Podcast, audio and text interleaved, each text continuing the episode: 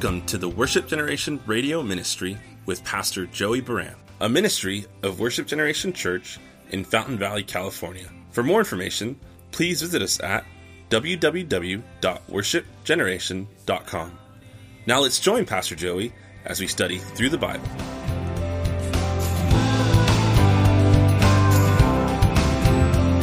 There's so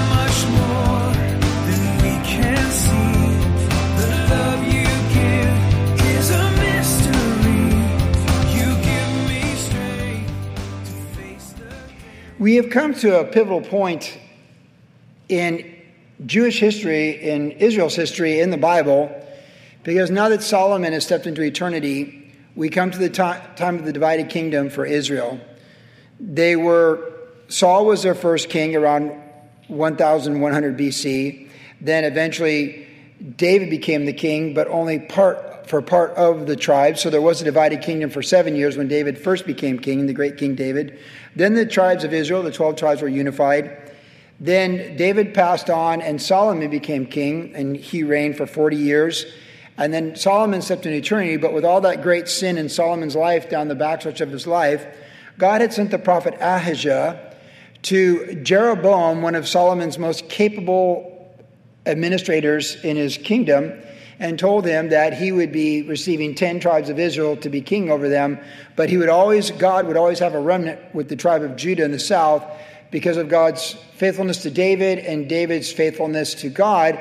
And God had promised an everlasting kingdom through David, which ultimately is fulfilled through Jesus Christ coming as the son of David, through Mary, the son of God, and all that. So we now come to a place, 931 BC is when Solomon stepped into eternity, and now Israel is a divided kingdom. And we read this verse by verse on Tuesday night, just going to survey a couple elements of it to set us up for the text tonight. So Jeroboam, who had fled because Solomon wanted to kill him once he heard that God was going to give him the majority of the kingdom once he deceased, he had gone to Egypt. Rehoboam, the names are similar, the son of Solomon, had become king to replace Solomon. So Jeroboam had gone into exile, the trusty servant of Solomon, very capable and ambitious. Rehoboam had become king. And so the people went to Rehoboam, the tribes gathered to Rehoboam, the son of Solomon, and said, Hey, be good to us, we'll be good to you. Your dad was hard on us, be easy on us, and we'll serve you. And Rehoboam sought counsel, and Jeroboam was kind of leading the tribes against Rehoboam in this confrontation over how they'd be governed and what to expect. But then Rehoboam said, Give me three days and I'll come back to you. And he sought the counsel of his dad's counselors, who gave him good counsel and said, Hey, treat these people with respect, be a servant leader, and they'll follow you, they'll, they'll be with you. Just don't, just don't be foolish right now. But then he went to his young friends and said, No, you're the guy, you're the boss. Just tell him you're going to be twice as heavy as your dad was and teach him a lesson because that's what young men do who are powerful and tyrants. And it didn't work. And so the, the 10 tribes rejected Rehoboam and they said, We're not going to let you rule over us. You're the house of Judah. We're everything else. And we're going to go our way. So eventually, those 10 tribes went their way, the northern part of modern Israel and historical Israel, and they would be led by Jeroboam. The southern tribe, Judah, along kind of absorbing, annexing Benjamin with them as well, plus quite a few Levites, because the temple that Solomon built was in the southern kingdom area. They were there in the south. So we now have a divided kingdom, and it's like that for hundreds of years until the Syrian captivity and then the Babylonian captivity. So this is a whole new timeline in Israel for how things went. And now in verse 16, we read this account of chapter 12. Now, when all Israel saw that the king did not listen to them, and the people answered the king, saying, What share have we in David? We have no inheritance in the son of Jesse. To your tents, O Israel, and now see to your own household, David. That would be Judah. So Israel departed to their tents, but Rehoboam reigned over the children of Israel who dwelt in the cities of Judah. Then King Rehoboam sent Adoram, who was in charge of revenue, he's, he's the IRS, uh, but all Israel stoned him with stones and he died. And therefore, King Rehoboam mounted his chariot in haste to flee to Jerusalem. So Israel's been in rebellion, that is the north, against the house of David to this day in the south. Now, it came to pass when all Israel heard that Jeroboam had come back, that is from Egypt, they sent for him and called him to the congregation, and made him king over all Israel, that is the ten northern tribes. There was none who followed the house of David but the tribe of Judah only. And when Rehoboam came to Jerusalem, he assembled all the house of Judah with the tribe of Benjamin, they're geographically next to each other, 180,000 chosen men who were warriors to fight against the house of Israel that he might restore the kingdom of, to Rehoboam, the son of Solomon. So the plan was to get all the 12 tribes back under one king, Rehoboam. Verse 22 But the word of God came to Shemaiah, the man of God, saying, Speak to Rehoboam, the son of Solomon, king of Judah, to all the house of Judah and Benjamin, and to the rest of the people, saying, Thus says the Lord, You shall not go up nor fight against your brethren, the children of Israel. Let every man return to his house, for this thing is from me. Therefore they obeyed the word of the Lord and turned back according to the word of the Lord. So, this is the background of how we've got the divided kingdom, the 10 tribes in the north, the two tribes in the south. It was a difficult time. There really was no place to go for favorable political governance over you at this time in Israel. We'll see tonight before we're done, as we saw on Tuesday, that Rehoboam was pretty much a nothing king. He was just on the afterglow of everything Solomon did. He didn't do anything great. He is notable here that he, he obeyed the Lord and didn't go up and attack the northern tribes, so he gets some credit there. In the record of his life in the book of Chronicles, which is the book that focuses more on the kings of Judah, this book focuses more on the kings of the north, like Jeroboam.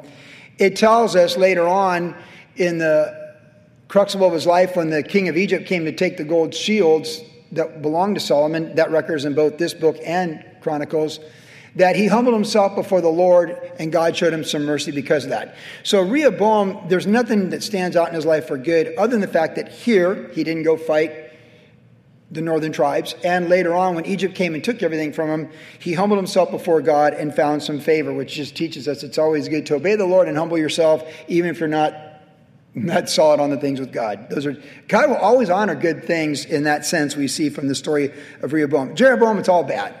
He was ambitious, he's tyrannical, and he's just it's all bad. In fact, it's it's so bad that future generations will be compared to him, and it's not going to end up good for him, his household, or anything there. So we have these two kings tonight that no matter where you went in Israel at this time, you cannot find and I mentioned this Tuesday, in the United States of America right now, you can go to certain states where state laws are favorable, the governors are favorable, more favorable toward the things of God and common sense than other states toward the things of God and common sense. We have that choice. You can do that as a U.S. citizen. They didn't have any such choice. We may not have that choice. There's times when you don't even have such a choice. There's times you're just when you're born, when you live, and where you live, and it's just that's just the way it is, and it's just a tough go, and that's the way it can work in life. But it's not so much what happens to us or happens in our timeline, of course, but how we respond, which we'll get to in a moment here on this night. But the reality is the land is in division, and in a difficult time, it always comes back to the choices that we make. The choices that political leaders make. Jeroboam chose his things, made his choices. Rehoboam made his choices. One was to act, one was to not act. One was to create false religion. The other one was to not remove things that were contrary to God. They're not very similar, actually, these two guys, other than they're both evil and that they hated each other. They fought against each other the entire time. Rehoboam would be king for 17 years in the south. Jeroboam would be king for 22 years in the north. And the one thing they agreed on for all the things they hated is they hated each other and they're in conflict their entire reigns to each other. Like two political parties of the same nation, complete opposite worldviews, although they're both evil, and they just agree that they don't like each other. Almost like I were told, like Pilate and Herod the Tetrarch didn't like each other, but the one day they agreed is that they both agreed they didn't like Jesus. It's for us in the Gospels. These guys, they're bad kings. Nothing's going to make them good kings other than the things that I mentioned that are said about Rehoboam. A big difference between the two of them, though, is that in the case of Rehoboam, he does have like this safety net because he's in the right family and he's in the family trust and he's in the will. And what I mean by that is God had promised he wouldn't eliminate the tribe of Judah because of his promises to David. So no matter how bad Rehoboam is, his descendants are still going to make it because the Messiah, Jesus Christ, is going to come through the descendants of David, through Solomon, through Rehoboam, and this is just the way it is. So he kind of knows that he's like a trust kid. You say like a trust child, like he's still, no matter how bad he is, his family's got a little safety net because he's under the blessings of Solomon and really he's under the blessings of David. Financial blessings of Solomon, spiritual blessings of David, and it'll go to his descendants, and we'll see that as we go forward in this book and later on in Chronicles. Jeroboam, not so. He's got no guarantee other than God sent a prophet to him and said, Look, I'm giving you the same chance I gave David. You can seek me, obey my word, do what's right, honor me, and I'll bless you, and you'll be a great king of Israel. That's what I'm offering you. But he didn't have the he didn't have the David factor, the tribe of Judah factor. He's just like, hey, make good decisions for you and your family. It'll be good for you. If not, it won't be good for you. So really, when you we looked at these three chapters the other night and we review them tonight, it really comes down to choices. The choices you make as kings, but really the people in the land and the choices they made under those kings and how they carried themselves and what they chose to do or not do. And be, this is important because as we go forward in this book, in the coming weeks and months moving toward Christmas and even into Second Kings, we're going to have people that are heroes in these books of First and Second Kings. So we're going to have people that, like Elijah and Elisha, who are a minority but choose to do the right things with the Lord in a difficult time.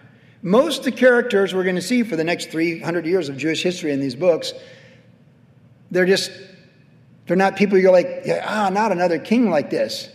As I told my wife the other night, look, I went 55 minutes on Tuesday night because I don't want to see Rehoboam and Jeroboam next Tuesday. I did three chapters because I don't want to see these guys. I want to just go on to the next rest stop on a road trip. I, I got all I wanted them for one night, three chapters.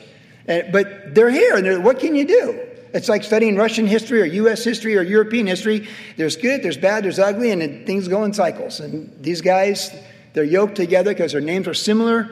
They're the same. They're the first two of the divided kingdom. And it's a land of division. And it's a division that God allowed. That's important too. We're told in verse 15, part of what we read, and in what we read, the Lord said, This is of me. You know, there's just times there's division in a country, and it's of the Lord. Like Abraham Lincoln said in the Gettysburg Address Woe to whom judgments comes, but they must come, and they do come. And he spoke to a divided nation on a battlefield with some 20,000 men had been slaughtered just before that in the Battle of Gettysburg for three days. There are divisions in families sometimes that just happen. There are divorces that happen that just, some things can be redeemed, some can't. There are people that are removed from ministry that can be redeemed, and sometimes they can't.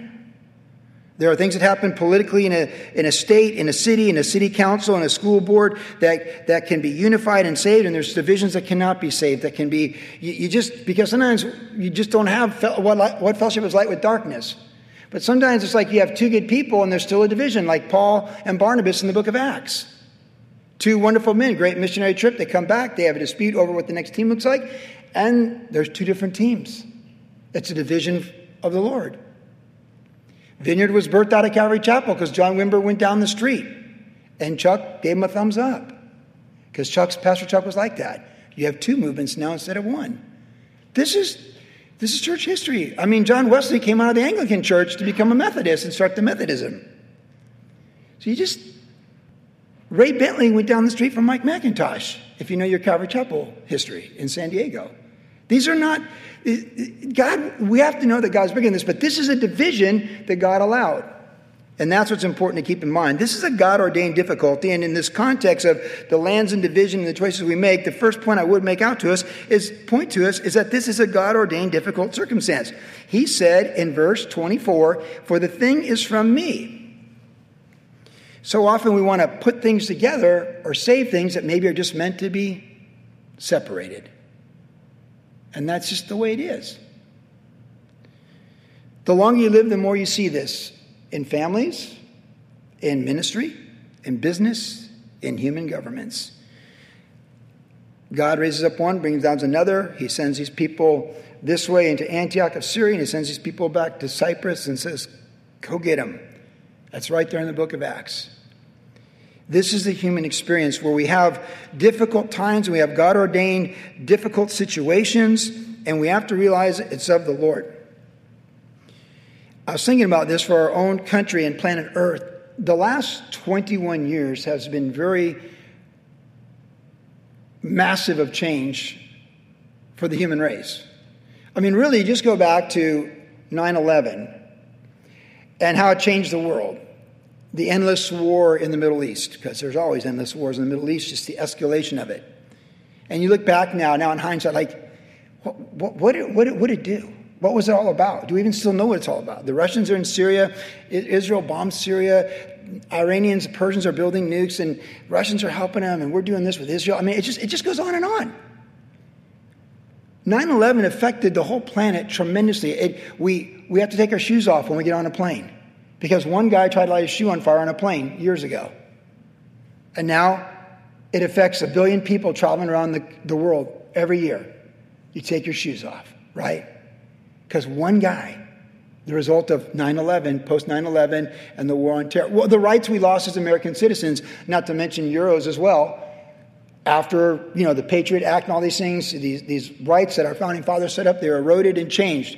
We do not have the same rights that we had as American citizens before 9 11. That's a fact. That's just a plain, simple fact. And so many institutions we trusted before 9 11, we don't trust since 9 11, and rightfully so. If that's going to upset you, there's at least some things legitimately you could be upset with. But don't let it upset you. But if you were, at least you have something to be upset about. And then, of course, the last three years and all that happened with COVID, how it affected our country, how it affected our state, how it affected the world, how it affected people in Europe, how it affected people in Russia, how it affected people in Africa, Asia, China, even to this day. So much has happened in the last 20 years of my life between being 41 and 62. It's, it's hard to believe what we've seen.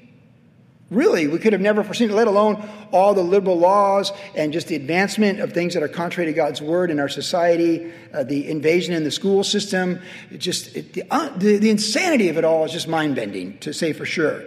But if you grew up underneath this and you're younger, like Generation Z, you would just think that's all you knew. So you would be desensitized and you wouldn't even understand what it once was like, and that we're like a nation with bronze shields when we used to have gold shields.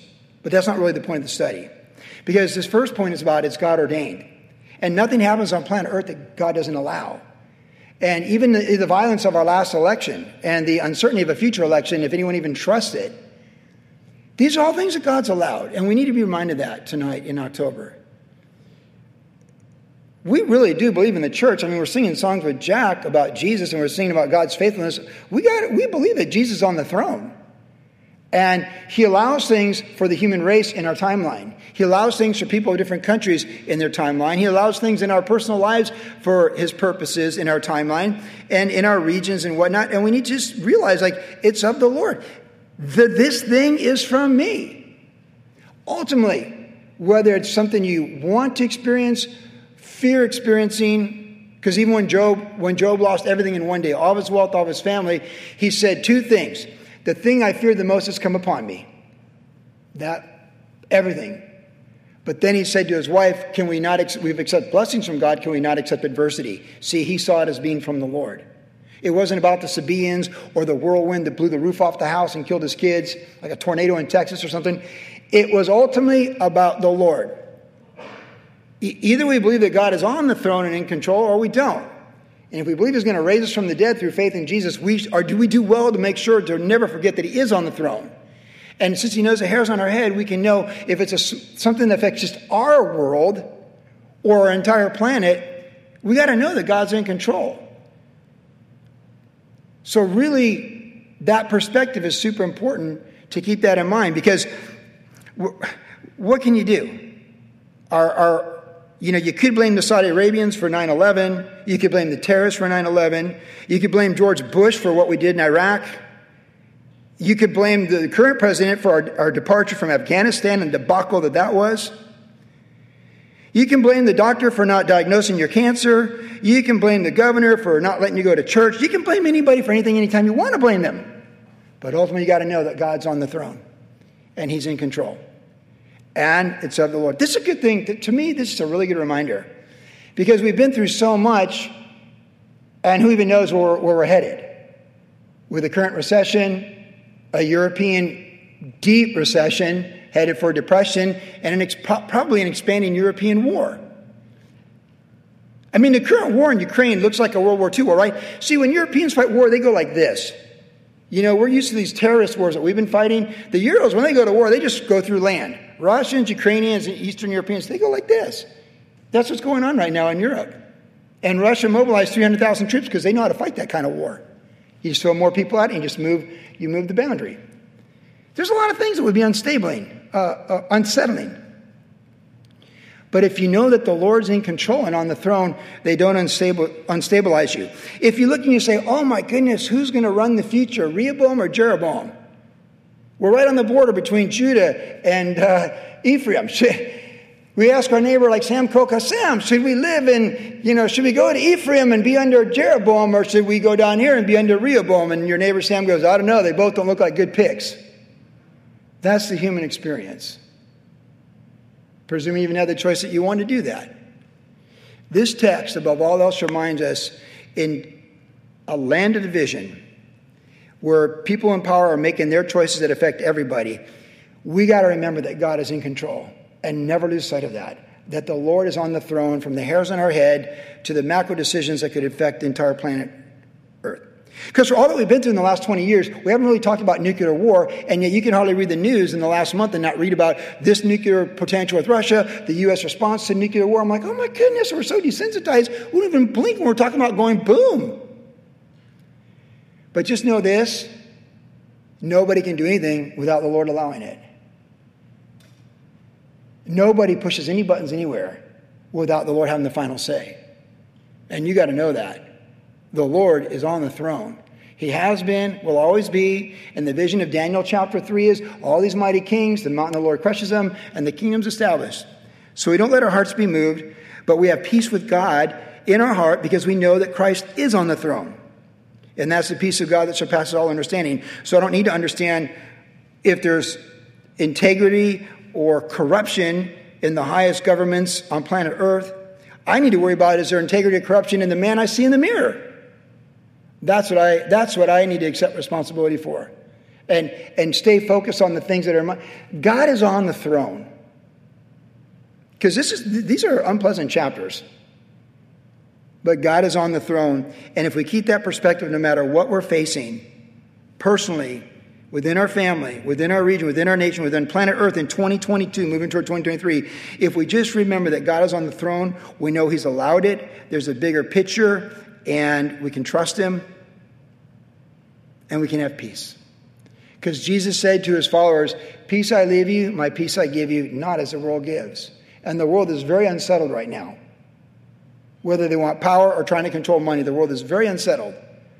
But of all the people that wake up on planet Earth, we're the people who are trusting the Lord Jesus Christ can have peace, absolute peace, because of who He is and where He's at on the throne. And He's not forgotten us. He's not on the far side of some faraway galaxy, unaware of your personal life, my personal life, what's going on in California, planet Earth, Costa Mesa, the human race.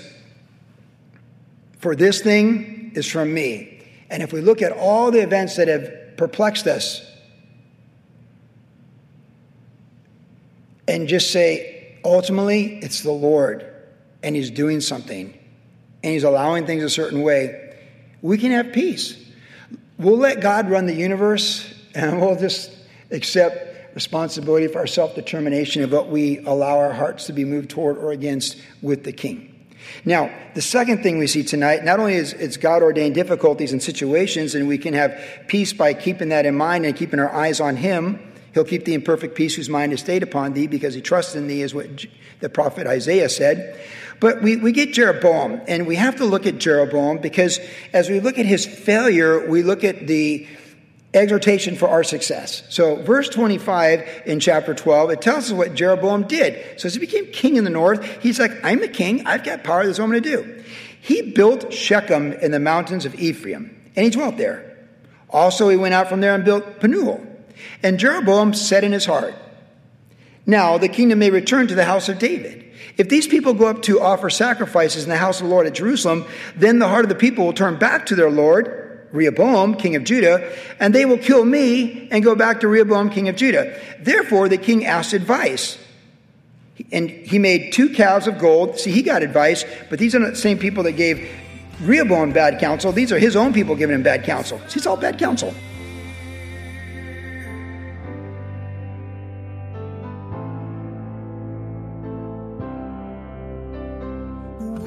You've been listening to the Worship Generation Radio Ministry with Pastor Joey Buran. If you would like more information about the ministry of Worship Generation, visit us online at www.worshipgeneration.com, where you can listen to the podcast of today's entire message. You can also find us on Instagram, Facebook, and our church YouTube channel. Worship Generation is located at 10350 Ellis Avenue in Fountain Valley, California. Our service times are Saturday evenings at 6 p.m. and Tuesdays at 7 p.m. For more information about Pastor Joey personally, you can follow him on his Instagram, Facebook, or YouTube channel. Thanks for listening, and God bless.